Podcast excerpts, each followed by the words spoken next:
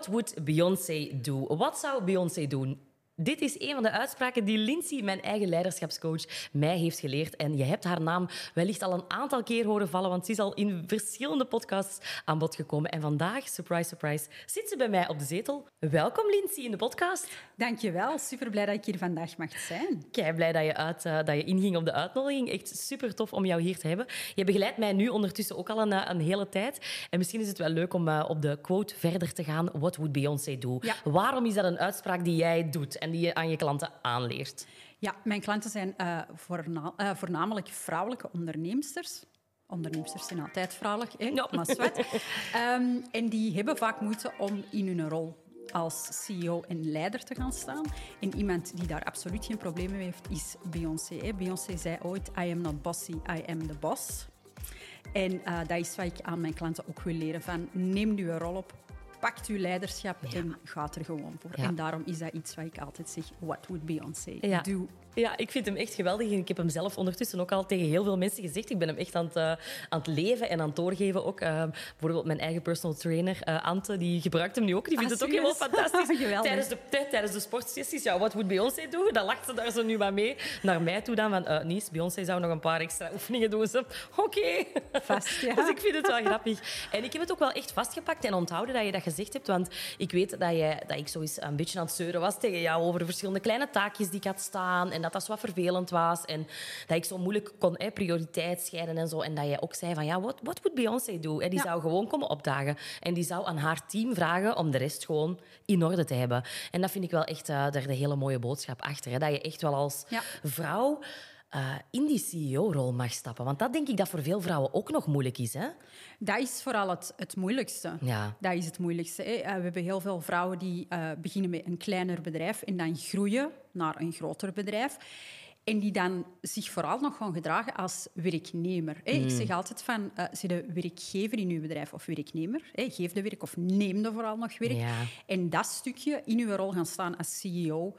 Ja, dat is heel belangrijk om ervoor te zorgen dat je next level kunt gaan. Niet alleen met je bedrijf, maar ook over hoe dat je over jezelf voelt Ja. als leidinggevende en als CEO. Klopt, klopt. Want daar hebben heel veel vrouwelijke ondernemers toch ook nog last van. Hè? Van dat imposter syndroom.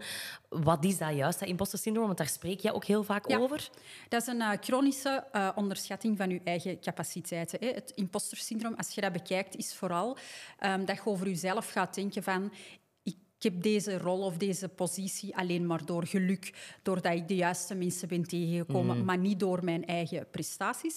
Ik heb uh, vorig jaar een bevraging gedaan bij een aantal, uh, of een heel deel vrouwelijke onderneemsters. En 90% gaf aan van daar last van te ja. hebben. En ik verdenk de andere 10% ervan van daarover te liegen ook nog. Ja. Um, omdat met imposter syndroom, dat is iets waarbij dat je vooral liegt tegen jezelf. Ja. Want je gaat jezelf chronisch onderschatten. Mm. En dat gaat je ook enorm tegenhouden. Dat gaat je beperken in waar dat je kunt geraken als, uh, Ja. als vrouwelijke CEO. Ja.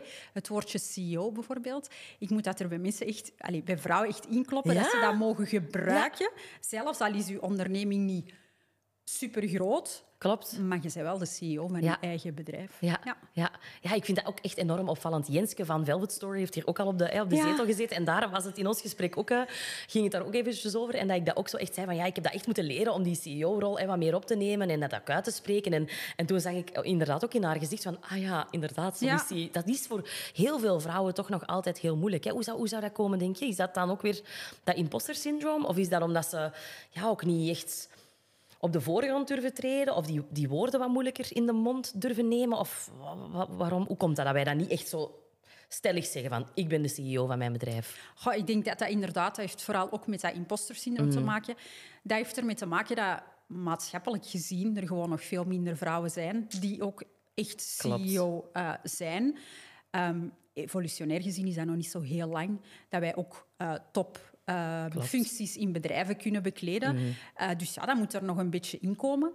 Um, het is ook zo dat natuurlijk heel veel van die vrouwen um, ook vaak nog een gezin hebben, hè, dat dat een combinatie is, dus dat ze daar ook niet altijd evenveel tijd voor hebben dan dat ze zouden willen. Ja, ja en dat blijft zo'n beetje een, een... Maar ik zeg, het imposter syndroom is daar, het, is daar een van de grote factoren ja. in. Um, dus ja, ik denk dat we daar allemaal aan moeten werken. En dat Ja. dat ervoor gaat zorgen dat we natuurlijk als vrouwelijke onderneemsters nog veel grotere hoogte kunnen bereiken. kunnen gaan ja, doen. Inderdaad. Ja, heerlijk, heerlijk. Ja. Dat imposter syndroom. Zijn er bepaalde tips die je kan meegeven aan, onze kijkers en luisteraars? Dat je zegt van, goh, als mensen zich daarin herkennen, van ja, ik voel mij soms ook wel die een imposter. Wat kunnen ze doen? Ehm, eigenlijk voor te beginnen, elke negatieve gedachte die je hebt over jezelf, over je kunnen of kennis, hè, want het gaat over kunnen en kennis, over beide dingen, is u afvragen van, maar wat ik tegen mijzelf vertel, waarom vertel ik dat? Mm. Is dat ook wel waar?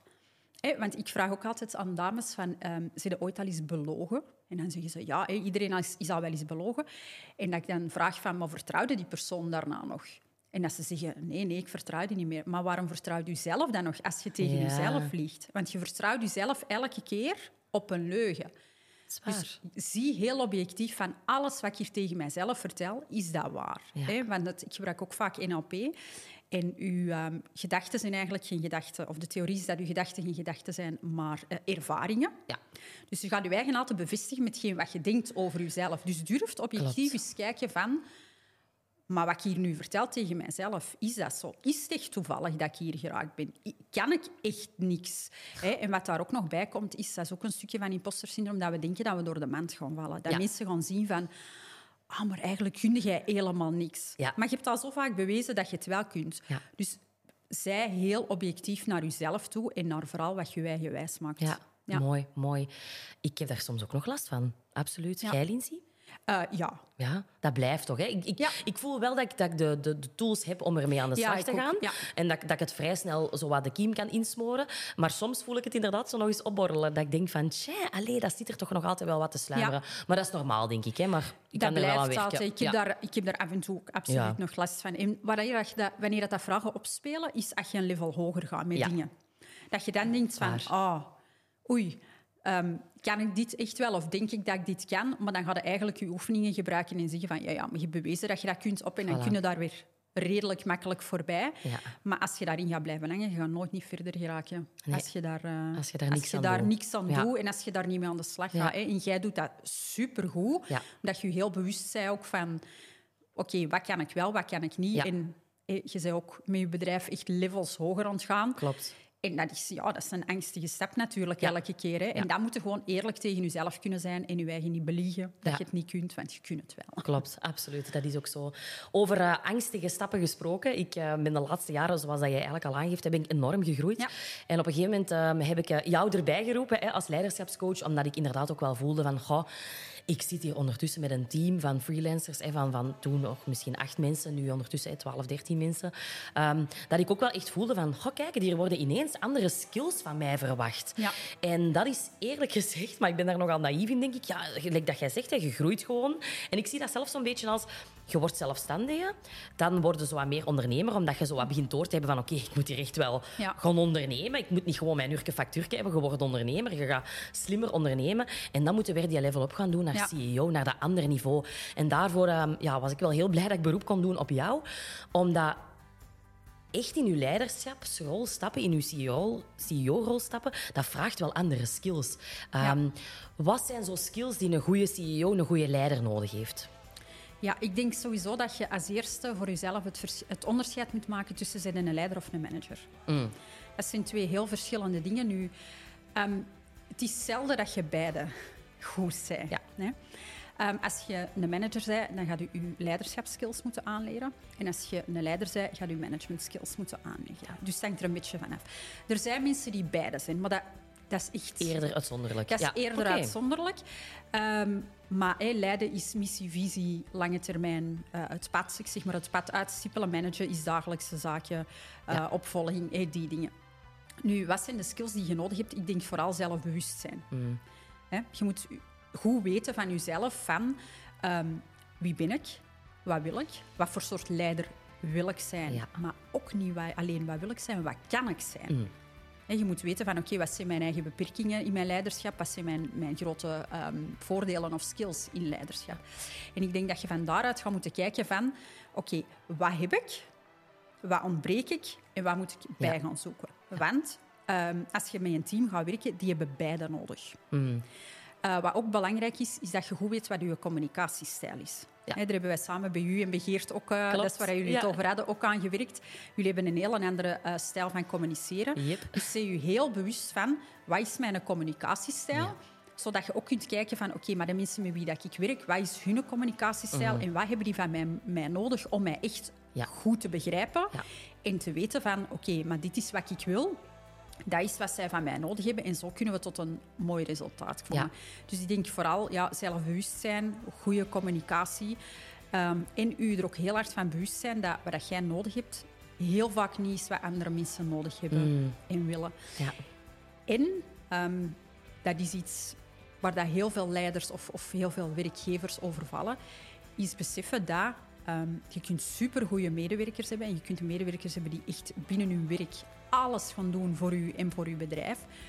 Maar je moet nooit verwachten van uw mensen dat ze evenveel voor uw bedrijf doen als jij zelf. En dat is iets waar heel veel mensen nog op vallen. Hè? Dat Ja. die verwachtingen heel, of overvallen, sorry. Ja. Hè? Dat die verwachtingen niet helemaal goed zitten. Dus dat is ook heel belangrijk dat je realistische verwachtingen hebt. Dat heb ik in, een, eh, in een filmpje op TikTok van, eh, van Gary Vee ook eens een keer zien passeren. En dat, hem daar zo iemand, ik weet dat, hem daar zo iemand aanpakt van ja, je kunt toch van je medewerkers niet verwachten Nee. dat zij hetzelfde erin steken. Oh, dat gaat niet, hè? Nee. Nee. Ja, dat is wel een hele mooie om te beseffen. Ik zeg altijd, ehm, ook tegen mijn klanten, als je iemand hebt die evenveel tijd steekt in je bedrijf als dat jij zelf doet, of evenveel moeite, dan moeten die motiveren om misschien... Minder te doen. ehm, Ja, of ook voor, voor, zichzelf iets te ja, doen. ja, dat is waar. Als ze echt zo Als ondernemend ze echt zijn. zo ondernemend ja, ah ja, zijn, vind ik mooi. dat een beetje een verplichting als, Ja, als, ja. als ondernemer. Of als, als, eh, Ja. ja, gewoon in, in, heel dat landschap van ondernemen vind ik dat dan precies dat je moet zeggen van oké, maar wat zou jij, hou ik u niet tegen, wat zou jij nog Ja. kunnen doen? Klopt. Meer. Ja. Klopt. Waarvan ik vind dat jij mij ook eh, enorm goed hebt in begeleid, of nog altijd begeleid, is hè, af en toe moeten er ook wel eens wat moeilijkere gesprekken gevoerd Ja. worden. Hè, met, met, met bepaalde teamleden, of je wilt iets bespreken. Ja. Of, en het feit wat jij mij daar enorm ehm, in, in geleerd hebt, is hele duidelijke verwachtingen gaan stellen. Ja. Als mensen niet weten wat er van hen verwacht wordt, eigenlijk, eigenlijk is het heel logisch, maar toch is dat wel echt iets dat ik heb moeten leren. Ja, embodyen, zeg maar, echt, hè, tot, tot mij nemen, zo, die duidelijke verwachtingen stellen. Waarom is dat zo belangrijk? Omdat de aannames de dood zijn van alle samenwerkingen. Mm. Dus we gaan heel vaak, eh, maar we doen dat in het leven ook. Hè. We gaan dingen aannemen. Hè. We gaan aannemen dat iemand iets bedoelt of iets, iets ehm, zegt. Hè. Je hebt zo die uitspraak dat je zo dingen at face value moet nemen. Dus dat je mo- mocht veronderstellen dat wat mensen zeggen, dat dat ook echt is wat ze bedoelen. Dat is ook niet altijd. Nee. Ik ben daar geen voorstander van. Ik weet dat heel veel mensen daar echt fan van zijn. Ja. Eh, maar duidelijk uitspreken wat je wilt. En Ehm, dat geeft u ook een beetje armslag voor opvolging te doen. Dus hè, mijn advies is altijd, iemand waar je mee gaat samenwerken, zeg je van, oké, ik verwacht van jou dat. En ik koppel daar altijd de vraag aan, kun je daaraan voldoen? Ja, Heel belangrijk. Want jij kunt wel zeggen dat je iets verwacht, maar of dat iemand daaraan kan voldoen, dat is nog een heel ander verhaal. anders. Ja. En als die persoon dan zegt, ja, ik kan daaraan voldoen, oké, goed, dan gaan we zo samenwerken. Als blijkt dat hij er niet aan kan voldoen, later kunnen zeggen van, maar je had gezegd dat je eraan kon voldoen. Waarom is dat niet gelukt? Heb ik iets gedaan? Hè? Altijd eerst bij jezelf. Heb ik iets Ja. gedaan? Had ik iets anders kunnen doen? En eh, heel vaak, als je verwachtingen duidelijk gaat uitspreken, dan zie je dat daar vaak toch nog verschillen in gedachten zijn. En dat je daar eigenlijk dan een compromis kunt maken. En dat je daar dan eigenlijk kunt overeenkomen in wat gaan we wel doen en wat Ja. gaan we niet doen. Ja. Ja. Ja, ja, dat heb je mij echt wel, dat mij echt wel geleerd. Merci daarvoor. Hè? Graag gedaan, graag gedaan. Iets anders wat ik, wat ik, wat ik zelf, ehm, sinds dat je mij dat hebt, hebt, hebt getoond, eigenlijk ook nog wel gebruik, is dat jij... Je hebt mij eens een keer gezegd van, Nies, jij bent een soort leider waar mensen die voor jou werken beter vergiffenis aanvragen dan toestemming. Ja. Wat zit daaronder? Ehm, daar zit uw communicatiestijl Ja. onder. Hè. Ehm, jij bent iemand die niet, niet per se superveel informatie wilt geven. Jij hebt een idee, jij gooit dat in de lucht en doet er maar iets mee. Yep. Ehm, en als je dan werkt met mensen die wel heel veel informatie nodig hebben, hè, want dat is in de podcast met Geert ook naar boven gekomen, Ja. die mens heeft een beetje meer informatie nodig hè, om, om verder te kunnen. Ja. Maar jij, ja, jij gooit het over de schutting, je hebt zoiets van, ik zou wel zien waar dat landt en iemand doet er wel iets mee. En jij zit dan ook achteraf niet boos als het niet 100% is wat je verwacht had. Ehm, maar je hebt graag dat mensen mee- ermee aan de slag gaan. En dan zien we wel waar dat we uitkomen. Dus je kunt beter iets doen en daarna vergiffenis vragen voor het feit dat het niet 100% is wat je verwacht, Ja. dan duizend details vragen, want die gaat het toch niet krijgen en dan gebeurt er niks. Dat is waar. Dat is waar. Ja. Dat vind ik echt wel een hele interessante. En ehm, sinds dat we dan die communicatiestijlen hebben ontdekt Ja. van elkaar, heeft Geert ook zo'n zinnetje naar mij toe van Nies, hier kan ik niks mee. Ja, voilà. Dat is ook in de podcast teruggekomen. Ehm, niet dat hij dat superveel gebruikt, maar want, want ik, ik heb het eigenlijk zelf al vaak door dat ik zoiets heb van... Ja, wat gooi ik hier nu weer over de schutting? En sindsdien denk ik daar zelf ook wel bewuster Ja. over na. Want ik vind het inderdaad wel heel fijn dat mijn team heel proactief is. En dat, ze ook, dat ik iets kan opwerpen en dat er iets mee gedaan wordt. Ja. Maar door dat te beseffen, dat dat ook wel mijn communicatiestijl is en dat andere mensen een andere communicatiestijl Ja. hebben, ga ik daar nu ook al wel lichtjes anders mee om. Dat ik soms ook voel van, oh, ik kan toch al een paar verwachtingen eh, eraan koppelen Ja. of een beetje zeggen van, Ja. dit is een voorbeeld, zo zie ik het. Ehm, en dat werkt wel, denk ik. Ja. ja, want je kunt ook niet een team hebben dat alleen bestaat uit mensen zoals jij. Nee. Dat gaat niet. Je hebt Nee. mensen nodig die die structuur kunnen brengen, die, die kunnen zeggen van, oh, wacht, maar hoe gaan we dat hier structureren? Hoe gaan we komen tot een resultaat? Hoe gaan we zorgen dat alles in orde is? Ja. En daarvoor hebben die ook iets meer informatie vaak nodig. Maar als jij dat beseft, dan weet je van, oké, als ik dat stukje geef, waar ik zelf wel moeite voor moet doen, maar dat is dat zelfbewustzijn in leiderschap, Ja. hè, waar ik het er straks over had. Als ik hun dat kan geven, dan weet ik van, oké, maar dan kunnen ze hun verder en dan wordt het gelijk wat ik wil. En dan verlopen die dingen ook gewoon veel vlotter. Dus dat is supergoed dat je dat nu wel eh, Ja. dat je dat doet. ja, ja, ja, absoluut. En een goede leerling. Ja, dat wel. Ik probeer wel de tips toe te passen. Ja, absoluut. absoluut.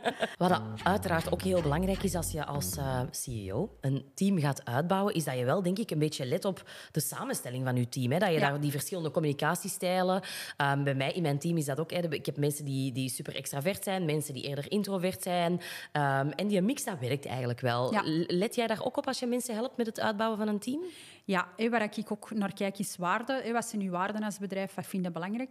En wat we niet willen is een team van mensen die allemaal hetzelfde zijn. Want dat, dat is heel vaak waar dat mensen achter gaan zoeken. Die Ja. beginnen met het samenstellen van een team. Die zijn allemaal naar kopieën van zichzelf op zoek. En dat is eigenlijk eenmaal niet wat je nodig hebt. Er is ook nog een verschil tussen wat je wil en wat je nodig hebt. Ja. Je moet kijken naar wat je nodig hebt, niet alleen naar wat je wilt. Ja.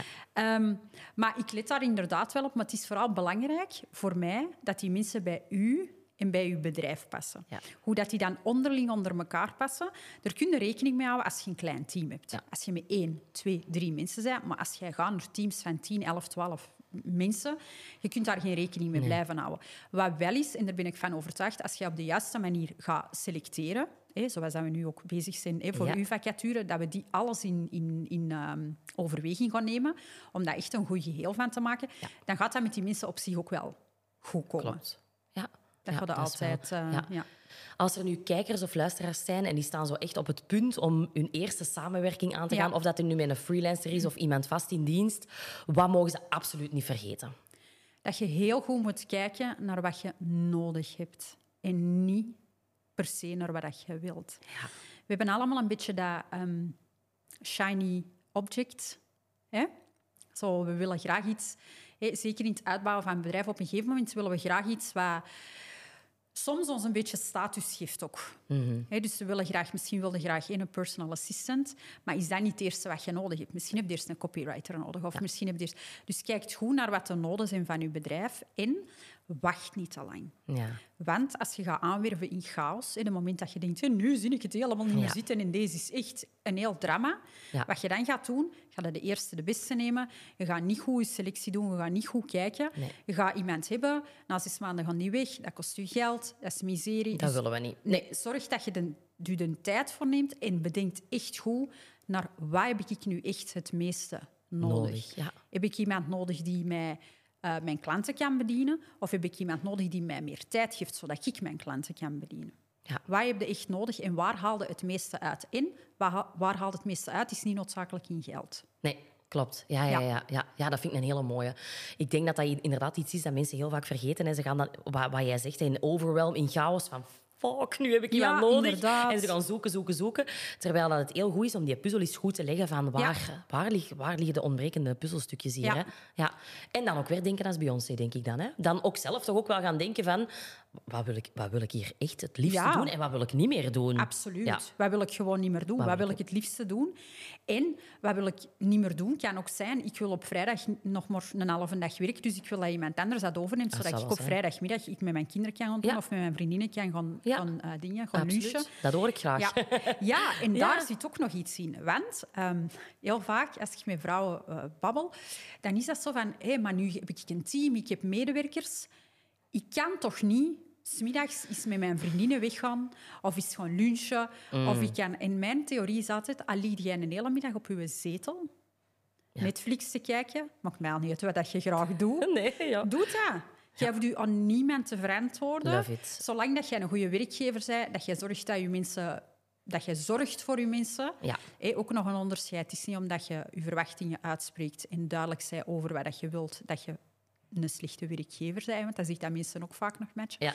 Maar zolang dat jij dat doet en zolang dat jij dat zei, al ga jij elke dag op je zetel liggen Ja. middags, of ga jij lunchen met een vriendin, of ga jij met je kinderen naar de speeltuin, het maakt mij al niet uit. Klopt. Go. Ja, vind ik goed dat je dat zegt. Want ik denk dat heel veel mensen ook het gevoel hebben, zeker als ze, vanaf dat ze mensen in hun winkel of in hun kantoor of zo, dan moet ik daar ook zijn. Nee. Dat hoor ik ze ook wel eens vaker. Dat ik denk van, oh, dan moet ik daar ook zijn. Als jij goesting hebt om twee uur in hun bed te liggen eerst en dan nog twee uur thuis te werken en dan weet ik veel wat te gaan absoluut. doen, by all means, doe dat ook. hè. Voilà. We geven u nu de toestemming om Ja. dat gewoon te doen. Absoluut. Ja, Love it. doe dat. Heerlijk.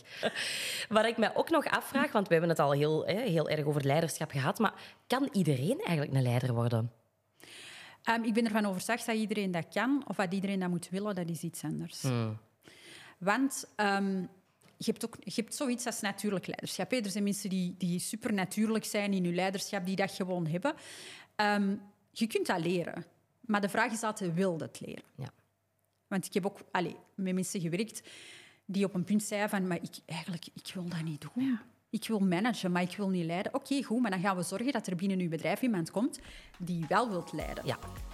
Lindsay, welke kwaliteiten heb je nodig om zo echt een goede, goede leider te zijn? Eh, zelfbewustzijn. Hè, dus dat je weet van... Oké, dit zijn eh, de dingen die ik wel kan, dit zijn de dingen die ik niet kan. Je bewustzijn van je communicatiestijl, superbelangrijk. Dat je weet van, oké, ik communiceer zo en andere mensen communiceren niet noodzakelijk ook op die manier. Dus eh, ik moet zien dat wat ik geef, dat dat aangepast is op de mensen met wie dat ik eh, communiceer. En eh, wat ook nog superbelangrijk is, is beseffen dat er geen eh, one size fits all is voor uw medewerkers. Ik zeg altijd, behandelt iedereen gelijk, maar niet hetzelfde. Ja, dat is ook mooie. Ja. En ehm, heel veel mensen gaan, hé, die willen een leiderschap beginnen. Hé, dus wat ik met mijn klanten doe, we gaan kijken naar wat voor soort leider wilde jij zijn en wat voor soort leider kun je zijn. En dat gaan we ontwikkelen.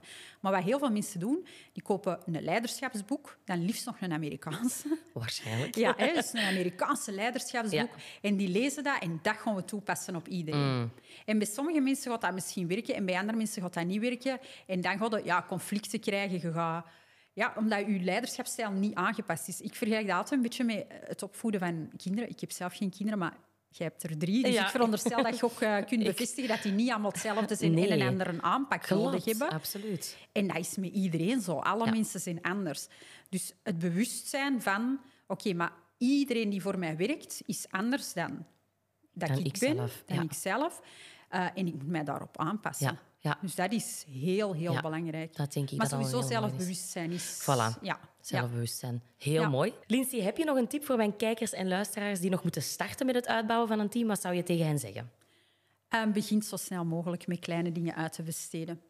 Dus ehm, ook om uw imposter-syndroom te verhelpen, om u meer zelfvertrouwen te geven, besteed kleine dingen uit. Al is een paar uur per week aan een VA, al is twee uur, vier uur. ehm, dat gaat ervoor zorgen dat je je eigen groter eh, gaat zien, dat je je bedrijf groter gaat zien en dat je eigenlijk rapper die stap gaat maken naar groei en ook naar meer mensen en naar een groter team. Mensen wachten daar, allee, vrouwelijke ondernemers wachten daar veel te lang mee. Mhm. Ja. En gaan dan pas beginnen op een punt dat eigenlijk al te laat Al is. te laat en eh, misschien nog een bijkomende tip. Begint vanaf het begin goed met alles eh, in processen te gieten. Zodat je op het moment dat je iemand aanneemt, eigenlijk bij wijze van spreken kunt zeggen, hier, dat stukje is Hier, voor u. Ja. Dat je dat niet nog moet beginnen doen op het moment dat je eigenlijk al eh, klaar bent om uit te Ja, besteden aan iemand. Klopt, Ja. ja. Hele goede tip. Dat is ook exact wat ik gedaan heb Ja. aan de start van mijn bedrijf. Of tenminste, en na, na een tweetal jaar, denk ik, is het eerste wat ik gedaan heb, is een tech VA aannemen om bepaalde koppelingen te leggen. En dat was een paar uurtjes en dat voelde voor mij al helemaal wel wow. Ik vond het helemaal geweldig. Ja. Maar dat is wel fijn om zo te kunnen starten. En heel vaak eh, van die VA's, hè, waar je aan wil uitbesteden, die werken ook met een strippenkaart. Dat je gewoon even van tevoren een aantal uurtjes betaalt. Je weet gewoon van oké, 200 euro, 300 euro, je kunt rustig beginnen. En eh, ja, dan rol je er vanzelf in. Hè. Zo was het bij mij toch. Ja, dus, eh, absoluut. maar heel mooi om zo te, om zo te kunnen starten. Ja.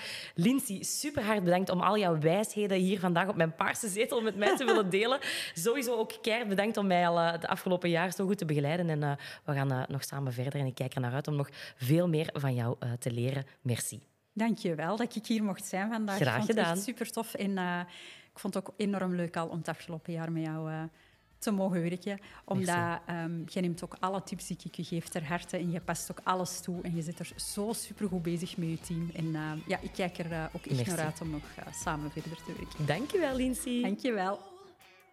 Dus luisteraar of kijker, onthoud het, want Beyoncé heeft het gezegd. I am not bossy, I am the boss. Voilà. Tot de volgende.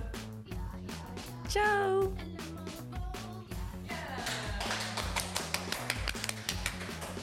Goed gedaan. Dank je wel. It's a wrap.